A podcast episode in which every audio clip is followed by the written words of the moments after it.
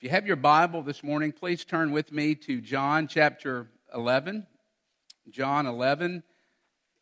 We have been studying the Gospel of John on Sunday mornings since January.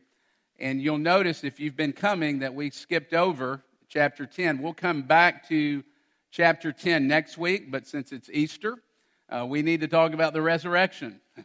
and the life. And so we will be doing that through John 11 this morning, and we'll come back next week where Jesus says, I'm the good shepherd.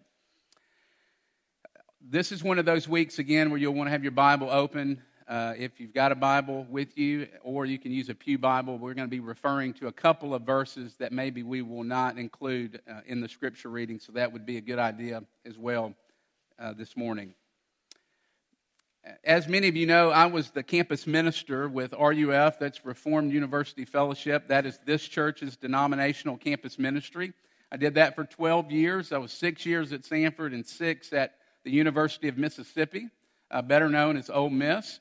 And Susie and I uh, and our girls, we like college football. We like specifically, many of you, we like SEC uh, college football. And so, at least once a, a, season, because it's hard with a family of six to go to games every weekend, but uh, we try to get our whole family and go to a football game when we were in Oxford. And it was always at one of those games where they're giving, giving uh, tickets away. And normally, those games were at the beginning of the year. And on this particular Saturday, uh, it was the Fresno State game. This is a couple of years ago.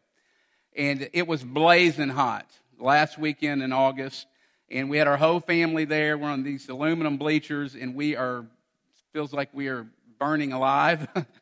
and I was trying to be the good dad, and I was saying, you know, I'm going to go get the family waters, and so you know we're having a great time cheering. We've got our pom poms out. I'm going down into the concession stand to get water for our family. Uh, and you need to know that uh, at Vaught Hemingway Stadium, there is no cell coverage, really. Uh, impossible to make a phone call, really, to get a phone call. Uh, so I got down to the concession stand and I got a couple of bars of coverage, and then my phone completely blew up. Messages came, text messages came pouring in. Uh, missed calls, 10 missed calls, five messages on my phone. And after doing a little research, I had learned that uh, a girl who had loosely been connected to our ministry had passed away suddenly. And her sorority sisters found out about this at the football game, and so everyone was on campus, and they were now in the sorority house, weeping, needing hope. And so the sorority president, who was on the leadership in our ministry, calls and, and she says, Jason, we need you to get to this house right away because we've got some girls here that really need hope.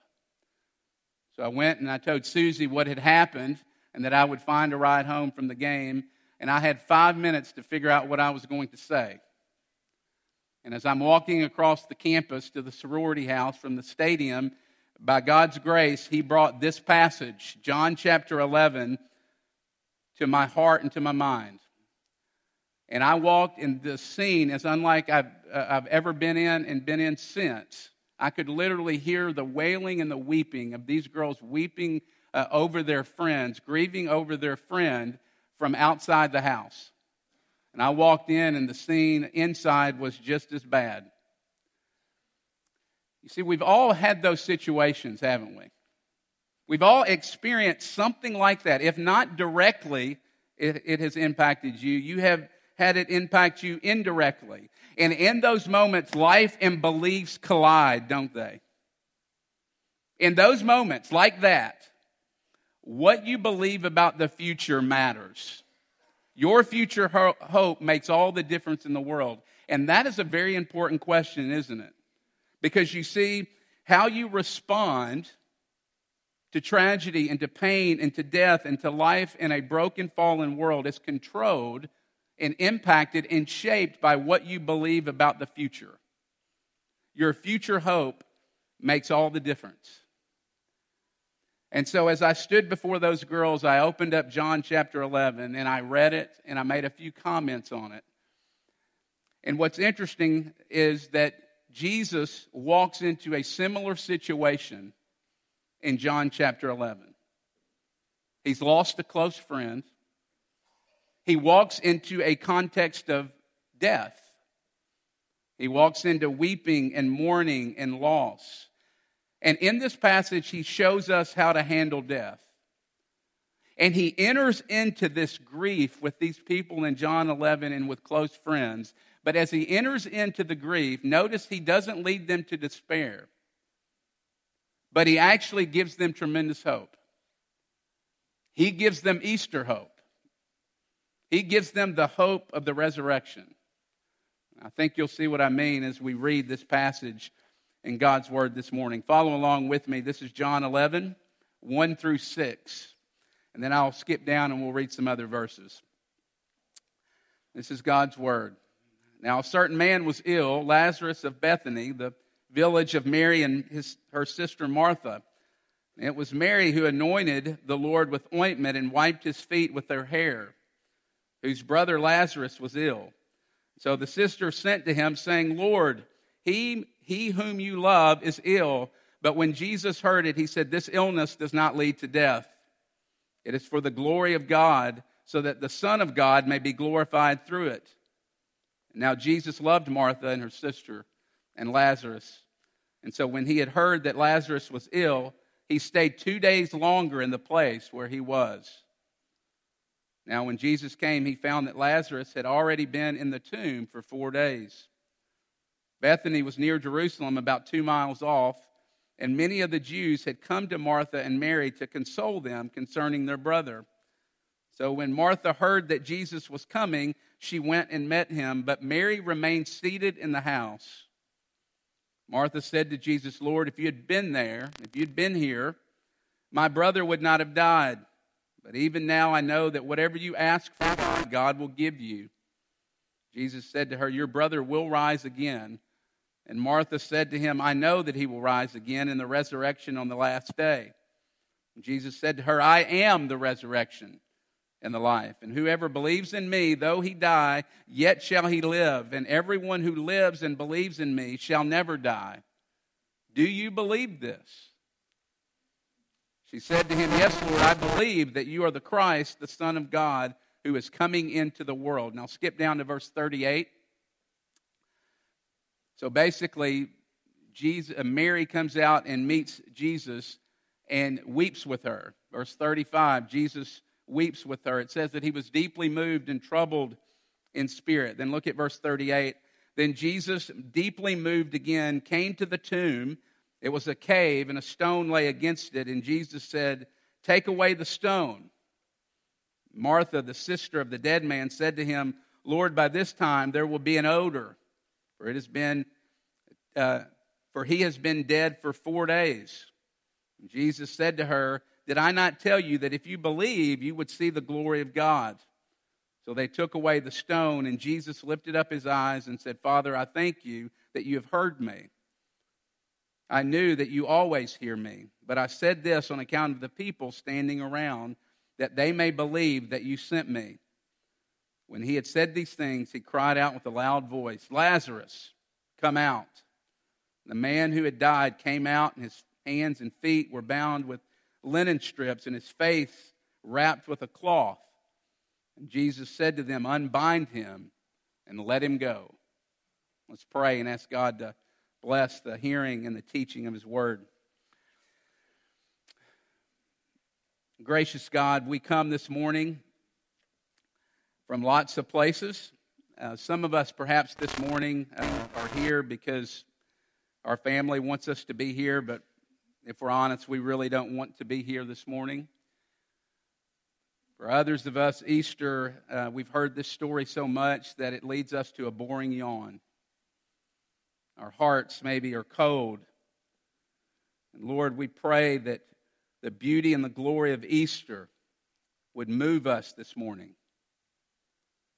Others of us are disappointed because things didn't go well this morning and we find ourselves frustrated or angry. And lots of people, Lord, this morning have lost recently and someone that they really love. And they're here this morning because they need hope. They need the hope of Easter. And so, Jesus, Holy Spirit, we need you. And we cry out and ask for you to come and to make the hope of the resurrection real to our hearts this morning. Stir our hearts. In the name of Jesus, we pray. Amen. Dwight L. Moody, uh, early in his uh, pastoral career, uh, he was charged with doing a funeral. There was only one problem he had never done a funeral before, he didn't even know where to start. And so he said, Well, I'll go to the Bible and I'll look through the Gospels and I'll look at a funeral uh, that Jesus was a part of and I'll see what Jesus has to say and I'll just simply copy that and deliver it to the people.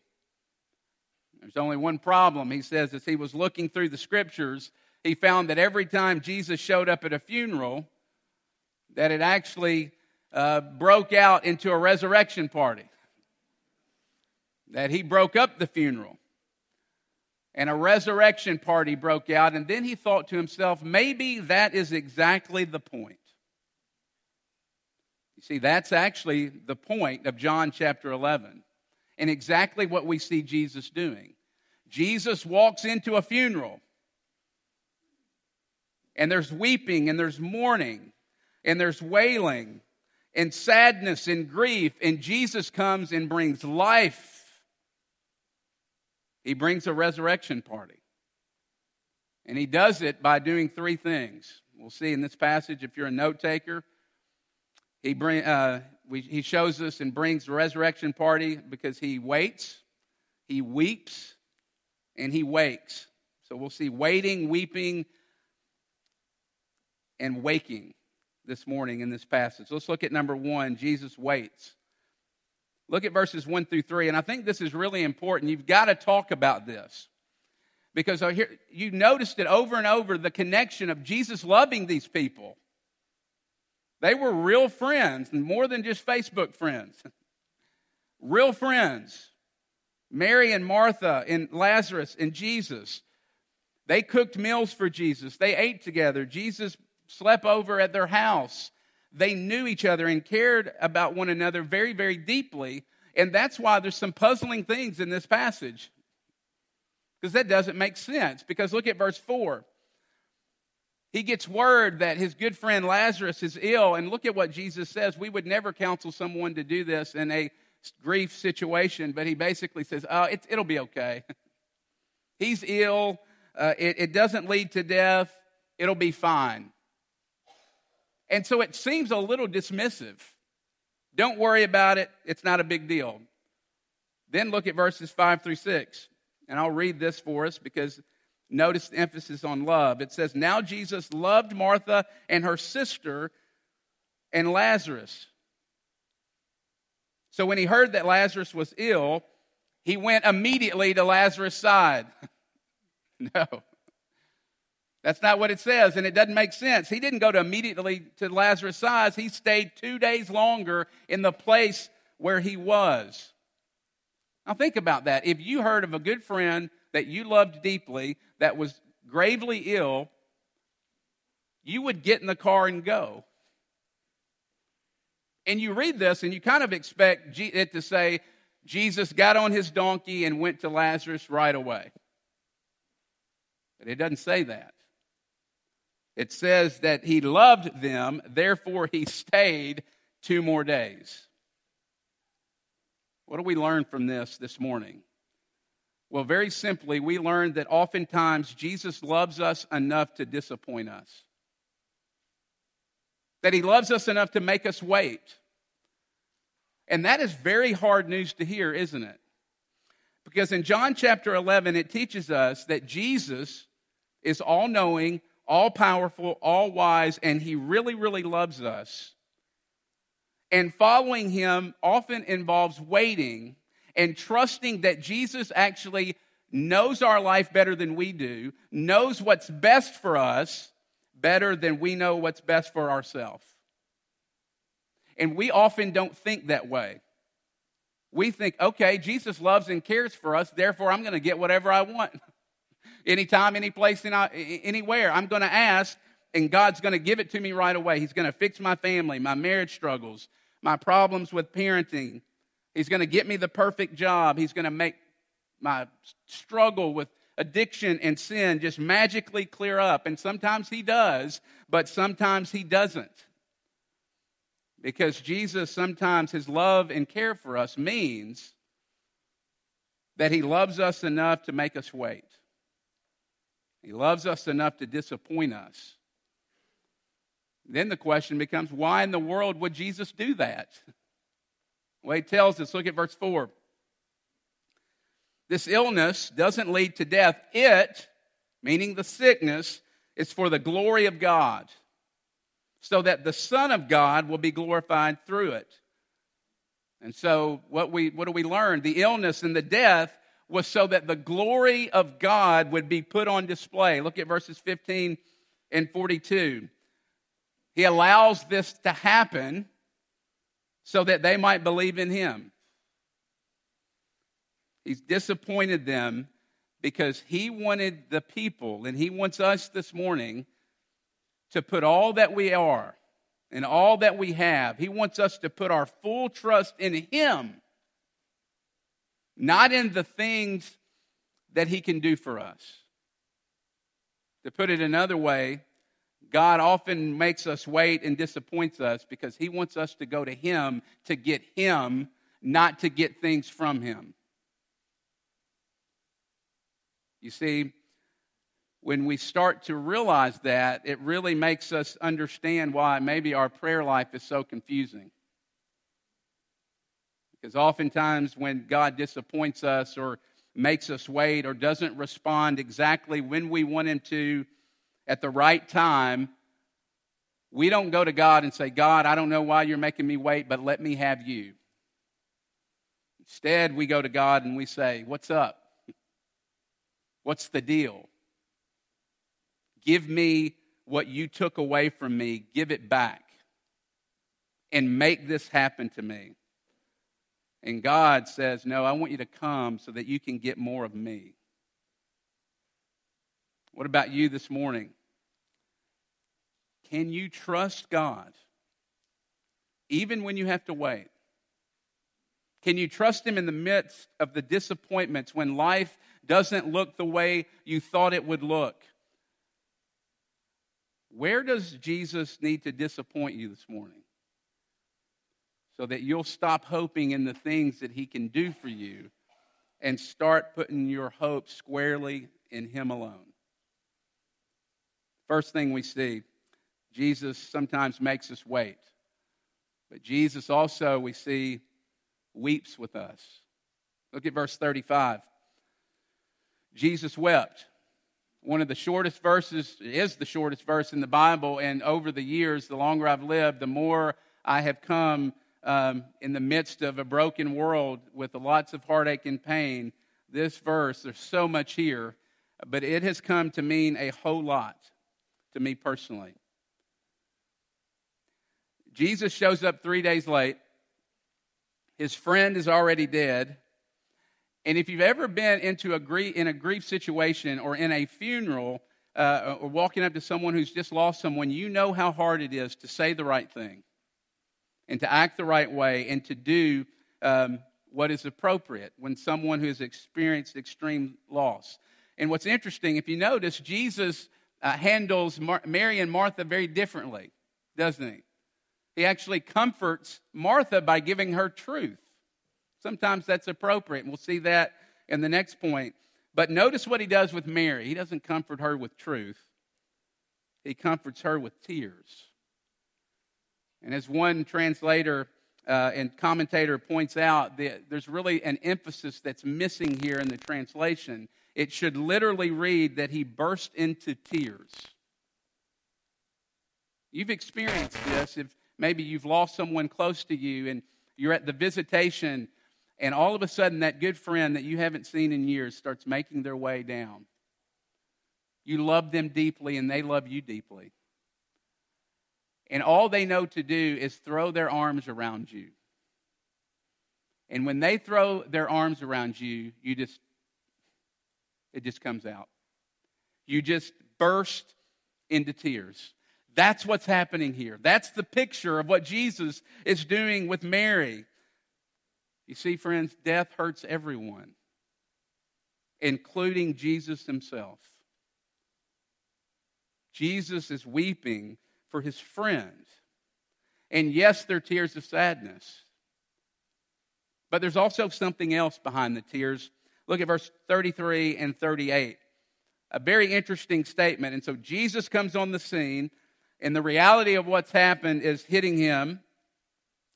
And it says that Jesus was deeply moved in spirit and he was greatly troubled. And the word, again, in the original language, uh, we miss it, but I think it's important. The word that's used there uh, is used of animals at that time who would be filled with rage. And so think about like a wild horse that would be filled with rage and would be snorting. That's kind of the picture that John wants us to see here. So, what's the point? Jesus is crying, yes, tears of sadness, but also tears of anger. He is furious with death. He hates it, and he hates the effects that your sin and my sin have had on our lives far more than you and I hate our sin and the brokenness in the world. So much so that it moved him to tears, to snorting anger because of what sin has done to the world. You know, it reminds me of one of my favorite passages in the Chronicles of Narnia by C.S. Lewis. It's the magician's nephew, and Diggory is the main character. And his mother is gravely ill, and all the way through the story, in the back of his mind, is his mother. And he knows that only if I can get Aslan to help, Aslan is the Christ figure in the story. If only Aslan, he's the key to the healing. And so he sees Aslan at one point in the story, and Diggory just almost uncontrollably, it comes out of him, Please, please, Aslan, please heal my mother. But I love C.S. Lewis inserts some commentary here.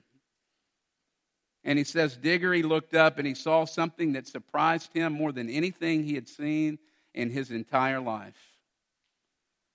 He looked and he saw this ferocious, huge lion, his head bent down. And he said, In his eyes were these great, big, shining tears. And he says this they were so big. They were so big that compared to Diggory's, that for a moment he felt as if the lion must really be sorrier about his mother than he was himself. Isn't that amazing? Where's the place in your life this morning that you need Jesus to go with you and weep? Friends, John chapter 11, Jesus is saying, I want to go with you to that place. I do go with you to that place. And I weep with you over the brokenness and the pain and the suffering in your life. Some of you this morning have been abused by the person in your life that was supposed to be taking care of you and protecting you. Others of you maybe are from a broken home and you are at the end of your rope because you say, Life has been so hard for me, I can never catch a break. I am done. Or maybe this morning you're experiencing the death recently or in the past year or more of someone who you loved very, very deeply, that you were very close to, and your grief is so deep that you can hardly stand it. Or maybe it's an addiction that has wrecked your own life and wrecked your family. I don't know what it is for you this morning and what you bring into this room, but here's what I want you to hear Jesus is more grieved, and he is actually more sorrier for those things than you are and He wants to take you by the hand and weep with you this morning. Where do you need Jesus to weep with you this morning? Or who around you is going through a hard time and they need someone not to say, God's works all things together for good. That is true, okay? But who needs someone not to beat them over the head with truth, but to actually enter in and weep with them and actually be Jesus to them. in that way. You see, Jesus not only loves us enough to make us wait, but he loves us enough to weep with us. Thirdly, he loves us enough to wake us. Because you see, all this talk about Jesus weeping with us and making us wait, you're like, that's good, and that makes me feel good, but I want a God that's actually going to do something about it. Isn't that what we want? It's what I want. Well, we have a God that's actually going to do something about it. Look at verses 20 through 27. You ever ask this question to God? Martha says, Jesus, where were you? Why weren't you here? And then Jesus says, Your brother will rise. And Martha, who is very theologically precise, says, Well, yeah, I know he's going to rise, but on the last day, on the day of judgment. And then here it is. Here's Easter. You ready? Notice Jesus doesn't say, Hey, let me tell you where you can learn about the resurrection. There's these guys over here that, and you can go learn more about it, or let me teach you more. No, Jesus says, I am. I am the resurrection and the life. And then here it is Whoever believes in me, though he die, yet shall he live. And everyone who lives and believes in him shall never die again. Verses 38 through 41. He walks up to the tomb and he removes the stone. And Martha is saying, Jesus, you don't get it. There's an odor. His body is decomposing. You're way too late. And Jesus basically stands back and says, All right, watch and see. Let the glory of God be revealed. And so he calls Lazarus forth. And think about this two minutes before, his body was rotting away. Two minutes later, his body is coming out, out of the grave. Jesus swallowed up death and he reversed it. And I don't know about you, but that is amazing, isn't it? When you think about our God. Yes, we've got a God that weeps for, with us and who is very tender, but at the very same time, we have got a God who is powerful and who has conquered death and the grave, our final enemy. And the, then the question is how in the world is this true? How can this be a promise for us that we can hold on to? Look at verse 53. We didn't read this far ahead but it'll fall under the heading of the plot to kill Jesus. In other words, when you start raising a man who's been dead for four days, you're going to get some attention. And so Jesus knew exactly what this meant. He knew I raised Lazarus, my days are numbered. Because the religious establishment will have to do something about me, they will kill me. Jesus knows that as he's walking towards Lazarus' tomb. He knows this is the final straw. And I love how Tim Keller says it. He says, he knew the only way to bring Lazarus out of the grave was for him to go into the grave. And that's exactly what happens. Because as soon as this happens, Jesus starts marching to the cross where he will bear the sin and the judgment for the sins that you and I deserve. And so when he approaches the tomb, the reason why he's not like skipping and shouting and smiling and joy, like, I got this, guys. I know what I'm about to do. Notice that's not his posture. He approaches with anger and he is shaking because he knows what it's going to cost him and he sees his own story and Lazarus' story. He knows what it's going to cost to raise Lazarus from the dead and what it will cost to raise us one day from the dead. Look at verses 43 through 44. I love this. Pick up on the tenderness uh, of the way. I don't know about tenderness because one translation says that when he called him out of the grave, he roared. He roared, Lazarus, come out. And he tells these men to unbind him and to let him go. And he's actually giving us in that moment a foretaste of what's to come. As one writer says, he's actually rewinding the future into the present. If you are a believer this morning in Jesus Christ, write it down. There's going to come a day when Jesus is going to call you by name. Why? Because as we're going to see next week, Jesus knows the names of his sheep. Lazarus, he's going to look at you and he is going to one day call you by name and say, Come out. And he's going to look at death and say, Let him go. Let her go. Unbind them. That's the hope of the resurrection. That's the hope of Easter this morning. Winston Churchill, as you know, arranged his own funeral. But he did something very unusual at the end of the funeral. When they said the benediction, there was a bugler at both ends of St. Paul's Cathedral. And right after the benediction, the universal signal of the day, taps, was to be played. And there was a long pause. And then, right after the playing of taps, the bugler on the other side played Reveille, the military wake up call of the day. You see, Churchill was communicating that while we say good night here, we say good morning because of the resurrection. You see, because of the resurrection, we hear the wake up call of Reveille whenever we hear taps.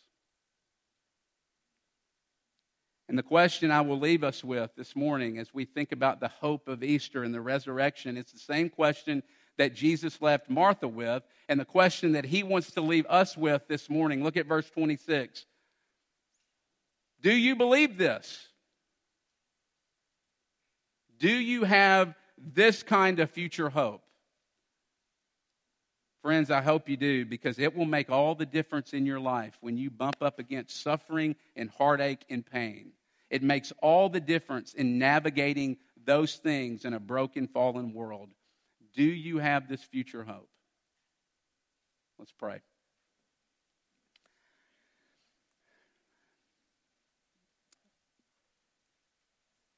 Gracious Father, thank you that you are tender and that you enter into our suffering and our grief, but at the very same time, you are powerful and you have conquered hell, death, and the grave.